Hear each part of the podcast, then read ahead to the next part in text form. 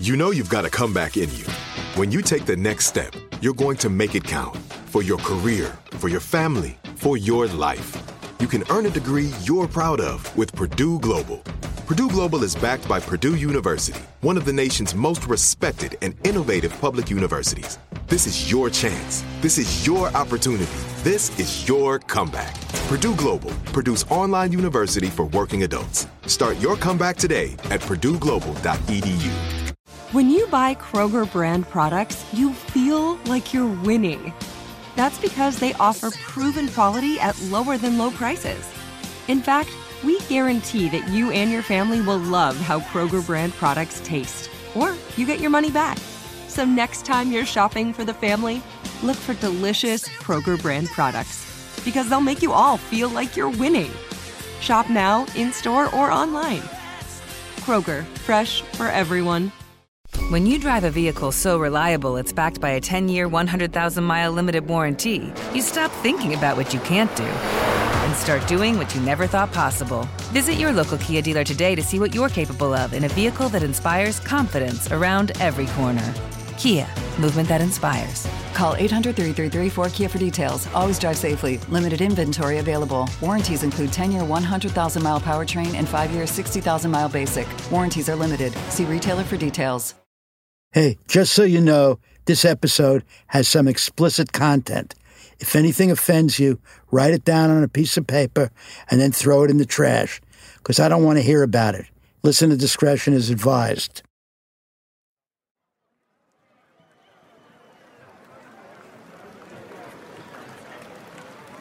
It's nineteen seventy-six at the Universal Amphitheater in Los Angeles. Thousands of people are there to see one of that year's hottest bands, Fleetwood Mac. But first, their opening act comes on stage. Obviously, if you have a chance to open for Fleetwood Mac, you would like it to lead to uh, more commercial success, and, and what happened was just the opposite. That's Tim Hunter, a T V and film director. He's in the audience watching. The opening band plays a set of trippy rock songs punctuated by harmonica riffs. Their front man is a little guy, and he's butt naked except for a diaper. The crowd boos. They ain't digging it. He launches into a song about a lovesick alien who wishes his baby would come back because outer space is cold without her. It was just the world's most unpopular opening act. The world's most unpopular opening act? Peter Ivers. Peter confused that audience. Like, why was he up there wailing on the harmonica in his Pampers? Who was this guy? Today, we're going to answer that question by bringing you the story of Peter Ivers' early years. So let's go back to nineteen sixty-eight, when Peter was an undergraduate student speaking classical Greek at Harvard. Yeah, yeah, it's easy to put those Ivy League twerps down, but as always, Peter invited you to love him. I'm Penelope Sferis, and this is Peter and the Acid King.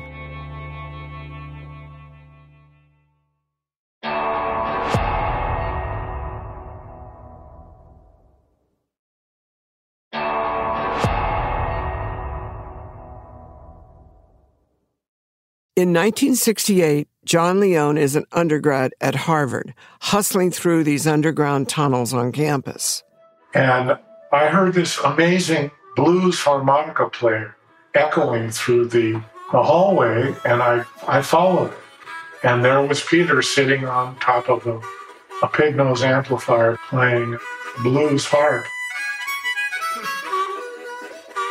Most of the people I knew in the music business were virtuosos of one kind or another, pianists or guitar players, but I never met somebody who just played harmonica. And uh, that was interesting in itself. Peter could play the harmonica like no one else. His fucking ability to play harmonica was just fucking insanely great. He was a wizard with his harmonicas. He would come through the door and would announce his arrival by doing a harmonica riff. He's one of the best harmonica players out there.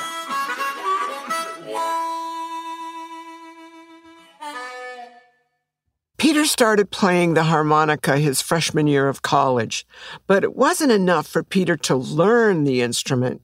He had to master it. The summer between his freshman and sophomore year, Peter took a trip to Chicago, where Muddy Waters made his claim to fame. During that trip, he met Little Walter, Muddy Waters' harmonica player. At that time, Little Walter was considered the best harmonica player alive. You know, here was this kid, his undergraduate at Harvard, you know, going over to Chicago and playing, literally playing with, um, you know, Muddy Waters and et cetera. That's Stockard Channing, Peter's college girlfriend and an actor known for playing Rizzo in Grease. Little Walter invites Peter into the Muddy Waters crowd. And before long, Peter is organizing shows for the blues legend. In exchange, Little Walter gives Peter harp lessons. I mean, anybody who goes play the blues with Muddy Waters as an undergraduate at Harvard, that's an extraordinary cat. But in nineteen sixty-eight, sadly, Little Walter dies. At a show shortly after that, Muddy Waters introduces Peter as the greatest living harp player. It's a passing of the torch. Peter's harmonica playing eventually lands him in the office of Larry Cohn, an executive at Epic Records. Here's Larry. We hit it off, and then I think either Peter or some one of the group guys told me that Peter was a musician, you know, played harmonica, uh, mouth harp. And, and my first thought was, there's not much demand for this kind of thing, but I'm certainly willing to, to listen, you know, who knows? I figured, well, here I'm going to get another blues harp player, but he was great. He was so advanced harmonically, I mean, and he did things that were really, really interesting. Larry signs Peter to a two-album deal. Peter's first record is Night of the Blue Communion, which is a very late nineteen sixties piece. It was sort of a psychedelic jazz album with lots of brushes on drums and horn squawks. Um, not my bag, but someone's. Critically, it did very well because, you know, people who understood music, they could see that he was doing something new. He was exploring. But for the average uh, record buyer, uh, it's not a chance. Which is another way to say it flops. Then I did another album with him. Everybody said, well, you know, it's the typical salespeople. They don't know shit from, they know much about music as I know about brain surgery and outer space. And uh, they didn't want to waste their time. So I put Peter in the studio again, and I said, do whatever you do. And uh, it never came out, and they dropped Peter. After Epic drops him, Peter gets a call from his Harvard buddy, Tim Hunter. Tim's scoring his first movie at the American Film Institute, and he needs a composer. I encouraged Peter to come out. He wanted to come there anyway, but he basically, the catalyst was that he came out to score uh, Devil's Bargain, the, the film that I made at uh, A F I. So Peter packs up his harmonica and heads west to Hollywood. Land of Dreams. Shia, right. Peter's new girlfriend moves to L A too. Her name is Lucy Fisher, and Lucy is the love of Peter's life. Peter and Lucy met in nineteen sixty-nine. The same way Peter devoured the harmonica, Lucy devoured plays, poetry, and art. And people flocked to Lucy just like they did to Peter. The pair came together easily. And they set themselves up in the Laurel Canyon house, and uh, and that's when he started writing uh, writing songs seriously. While Peter's diving into songwriting, Lucy gets a gig reading scripts for movie studios. We used to hang out there and just spend a lot of time in Peter's small studio, watching him write and uh, you know, and listening to the demos. Laurel Canyon back then was home to a vibrant music and art scene. And Lucy and Peter's home quickly became a hangout. You know, he took to the scene. You could tell that he enjoyed it and felt at home there. You know, he always had a great sense of humor and a kind of an enjoyment of life that was fairly infectious. My favorite memory of Peter and Lucy is from this time. Lucy, Peter, and I would drive around Laurel Canyon and try to find parties. I had a convertible Mustang at the time, and I wish I would have kept that car. Lucy would ride shotgun, and Peter would be in the back seat, and he would have his head right here between us, and we'd be laughing our asses off, having a great time. Filmmaker Malcolm Leo also remembers cruising for parties with Peter. He'd pick Malcolm up in his shitty car, and they'd just start driving. He had the most ragtag sports car in the world that the top would never go up. It was perpetually down. And we'd be driving around L A, freezing our ass off at night, and going to these events that only he seemed to know. No matter where Peter went, it seemed like he knew everyone. It was like there were no strangers. Peter just invited everyone to be his friend. The crowd would separate, and up would walk Peter, and he wore his holstered harmonica, and he'd just go on stage and blow a few tunes and then leave. Eventually, all of Peter's networking pays off, and he lands his first big movie score. Well, sort of. I'm Ron Howard. This is Grand Theft Auto. Grand Theft Auto is a love story with cars. The film is called Grand Theft Auto, and it's the directorial debut from a former child star named Ron Howard. We were on this accelerated post-production pace. Joe Dante's editing and and going very quickly. And John Davison came to me and said, I have an idea for who should score the movie. I said, I haven't thought about it at all, John. Who? Who would that be? Uh, Peter Ivers. This project is a low-budget car chase movie. So Ron's like, uh, yeah, sure, uh, harmonica guy? Yeah. I just didn't know one thing about Peter Ivers. I just said, okay, you know, let's meet him. So John Davison brought Peter, and we, we were going to talk about the movie and, and sort of spot it.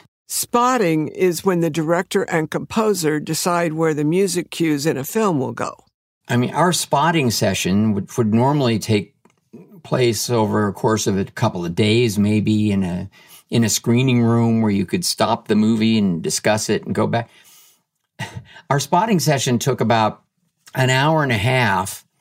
It didn't take much more than just the running time. It's just John Davidson, Peter Ivers, and Ron Howard in the room watching the movie. Peter has his harmonica with him. It was just John Davison operating the Moviola. Peter Ivers there, really nice guy, didn't have a hell of a lot to say, had a harmonica. And every once in a while, he'd stop, the, you know, and point it to something, and he'd just do like a couple little riffs on the harmonica. I mean, I, I was a little thrown by this because I didn't see this as a harmonica score. And I think I said, you know, I don't, I don't imagine a lot of harmonica. And uh, and uh, John said, well, it's kind of his thing. He kind of writes on the harmonica. It's, a, it's a, but it's, no, I mean, harmonica might be in there, but but he'll he's a pro, he's a producer. He's a record producer. It's going to sound great. And then he went away, and like literally a week later, he had the song. It was a, a title song for Grand Theft Auto. So it was Grand Theft. You know, you stole my heart. You, we were in your car. We were on, on the run, having fun. Grand Theft, we were on the run. Grand Theft, having so much fun. But it was also professional and kind of cool. And of course, because it's Peter, there's a harmonica riff about halfway through the song. And um, I was pretty happy with the whole thing. The film isn't any kind of a hit, but it helped establish Ron as a director and gave Peter the scoring cred he needed too. Around this same time, Peter meets another aspiring director, David Lynch, who's working on his first film, Eraserhead. I thought I heard a stranger. We've got chicken tonight. Strangest damn things. They're man-made. Describing something in a David Lynch movie is like describing a bad acid trip. So I'm going to leave it to Cale Geneese. She's a film critic who studied Peter's life and writes brilliantly about David Lynch. So in Eraserhead, um, Jack Nance plays a character named Henry, who is sort of living in this industrial hellscape. Hello, I'm Henry. Henry's at LaPelle's factory. Well, printing's your business, huh? Plumbing's mine. Thirty years. I've seen this neighborhood change from pastures to the hellhole it is now. He lives in this very claustrophobic environment in sort of a single room. And at one point, he's, you know, he's been sort of saddled with this deformed baby. And so Henry is left alone, and he has incredible anxiety in general, which is then compounded by being left alone with this baby. So while Henry is stressing out, the camera pans to the other side of the room. Then it zooms in on the inside of a radiator. He sees this woman. She has a very abnormal physical appearance, but her face itself is heavily caked to make her face seem very large, very cratered, and she has extremely pronounced cheeks. And she starts to sing this song called In Heaven Everything is Fine. And the lyrics of the song are very simple. Here's a clip from that song. In heaven, everything is fine. In heaven, everything is fine. But it's not actually her voice that's being used for the song. The voice that is singing that song is the voice of Peter Ivers. His voice is really high-pitched, a little eerie.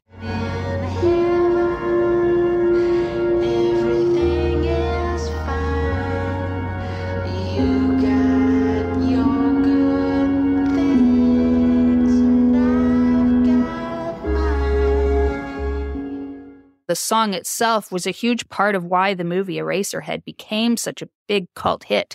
Um, there was a lot of a lot of interest in that song. Like the band Devo ended up covering it on their nineteen seventy-nine tour. When there's enough beautiful music, we'll come back. We'll come back and we'll kill all the normal people. We used to end all of our shows with uh, this character, Boogie Boy, would come out. That's Mark Mothersbaugh, lead singer and keyboardist of Devo. He's also an Oscar-nominated film composer. He'd sing the final song of the night, sitting in a playpen usually. And um, so he, he would sing In Heaven every now and then.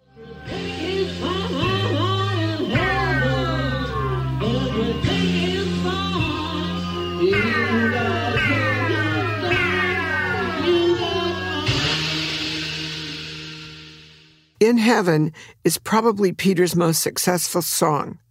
Here's a clip from the early eighties where Peter's talking to an interviewer at a club on the Sunset Strip. Without the interviewer even prompting him, Peter brings up the song. You know the, the, the most famous song I wrote is called In Heaven, don't you? No. Are you serious? The song in Eraserhead is called In Heaven. Wow. In heaven, everything is fine. In heaven, everything is fine. In heaven, you got your good things and I've got mine. Gong, gong, gong, gong, in heaven. His music in Eraserhead and Grand Theft Auto helps Peter get another record deal, this time with Warner Brothers. In nineteen seventy-four, he releases his second album, Terminal Love. Here's Jello Biafra. Yeah, the Dead Kennedys guy. I first heard Peter Ivers when I was still in high school, and there was a, a used record store a couple blocks from the school I went to every day called Tray to Tape and Records. I not only emptied the free box every single day, but I also tried to keep up with every single record that came into the store. And in came Terminal Love. And I put it on and thought it was just about the worst record I had ever heard in my life. But sometimes... Have you ever had one of these things where the one of the worst things turns around and becomes one of the best things you ever heard in your life instead? Jello may have been one of the few people who liked the songs, though. The album flops. And part of the issue is Peter's voice. Here's Kayla again. He has such an unearthly voice in a way. It's, uh, you know, what you might call a nasally voice or a bratty voice, but it's a very androgynous voice. You know, it is not a distinctly masculine voice. Peter's own press release for Terminal Love reads, "It sounds like Howling Wolf if he inhaled helium." So his albums could never really be as commercial as he wanted them to be because his voice was a stumbling block for a lot of people because it was so unusual. It just didn't fit with anything. You know, it is still a very unusual voice, unlike anything else out there. The album's failure could not have felt good for Peter. And it came at a time when the people around him were starting to soar. His girlfriend Lucy was on her way to becoming one of the most powerful people in Hollywood. She got a job originally as a script reader at United Artists and then quickly sort of rose through the ranks as a film executive. She moved over to M G M and then eventually was hired by Francis Ford Coppola to head up his new Zoetrope Studios. Meanwhile, Peter's best friend from college, Doug Kenny, has created the National Lampoon. It was just a magazine at first, but soon the Lampoon morphs into a stage and radio show. It would launch the careers of Gilda Radner, John Belushi, and Chevy Chase, all of whom would go on to star in the first season of Saturday Night Live. As a side note, I produced film shorts for Saturday Night Live back then. I remember one day Chevy Chase knocked on my door looking for film work.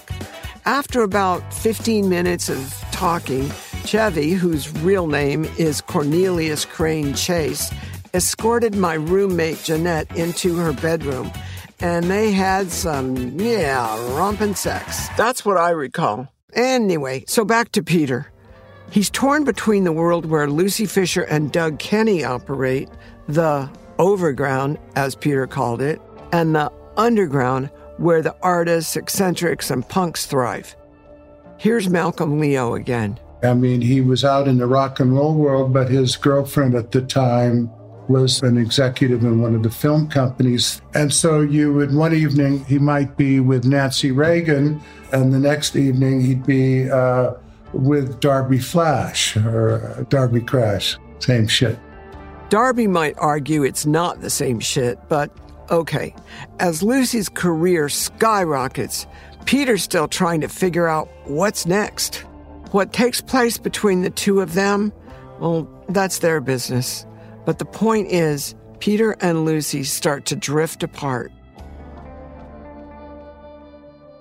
Meanwhile, a tragedy is looming on the horizon, a tragedy that would stun all of Hollywood. The death of Peter's friend, Doug Kenny. Following the success of the National Lampoon radio show, Doug had set his sights on the movie business, and in nineteen seventy-eight, he released his first film, Animal House. How does it feel to be an independent, Schoenstein? How does it feel to be an asshole, Niedermeyer? The film was about class warfare, the preppies versus the slackers. In a funny way, it mirrored the experience that had brought Peter and Doug together in the first place. Neither of them had fit in with the snooty elite at Harvard. But Animal House was a box office smash. And all of a sudden, Doug was no longer an outsider. Doug and Peter were very close friends and, and kind of engaged the world as a satire. That's John Leone again. Doug sort of became the opposite from Peter. He came here and had massive success right away with Animal House and became very rich. By nineteen eighty, Doug's a multimillionaire. He's made two huge movies, Animal House and Caddyshack, and he's becoming the town's king of comedy. Stars like Chevy Chase and John Belushi partied at his house. There was a period of time when everybody was doing coke for about a year and a half or two years. There was this sense that things might be going a little too far. You could just see it was ruining everybody's lives. It was, people would stumble around and get in car crashes. Doug often crashed his car. You know. There were times that Doug, Jesus Christ, you know, he would answer the door without his pants on. I mean, it was it wasn't hard to see that there was a, a disaster waiting to happen. At the height of his success, Doug takes a vacation to Hawaii. One day on his trip, Doug goes for a drive. He gets out of the car and walks along the top of a cliff. And somehow, he slips and falls to his death. That was the end of a long party, uh, Doug's death. Once Doug died, I stopped doing any coke at all. The National Lampoon published a tribute to its co-creator. It was a cartoon picture of a cliff with a sign that said, Doug Kenny slipped here.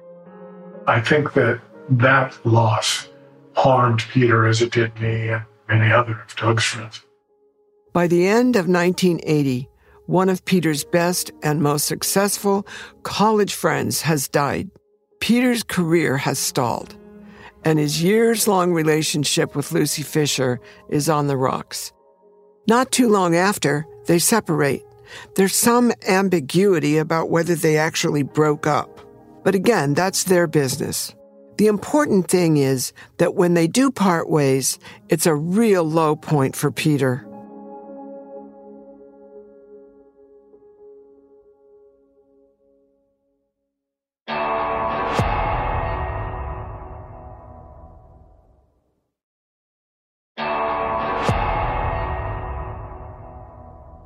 Peter's life has started to unravel thread by thread.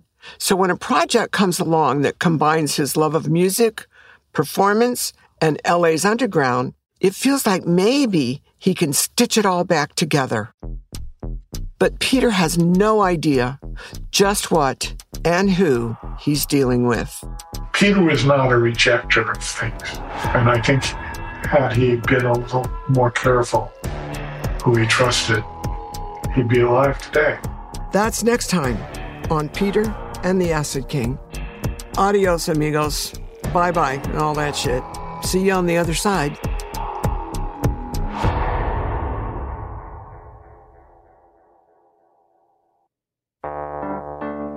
Peter and the Acid King is based on interviews recorded and researched by Alan Sachs. It's produced by Imagine Audio, Alan Sachs Productions, and Awfully Nice for iHeartMedia. I'm your host, Penelope Sferis. The series is written by Caitlin Fontana. Peter and the Acid King is produced by Amber Von Shassen. The senior producer is Caitlin Fontana, and the supervising producer is John Asante. Our project manager is Katie Hodges.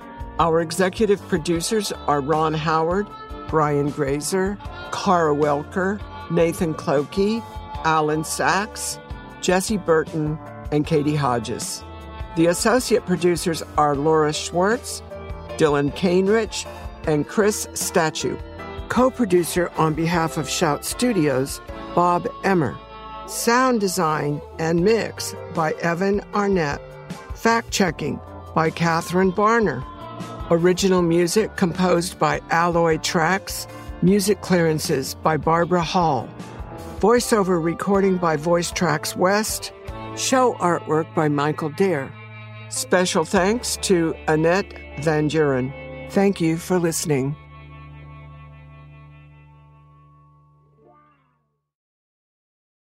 Become a part of the fast-growing health and wellness industry with an education from Trinity School of Natural Health.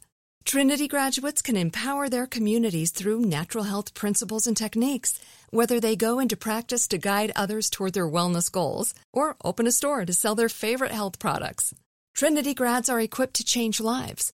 With nineteen online programs and flexibility to fit your busy schedule, including the popular Certified Natural Health Professional, you can get the training that helps you turn your passion into a career.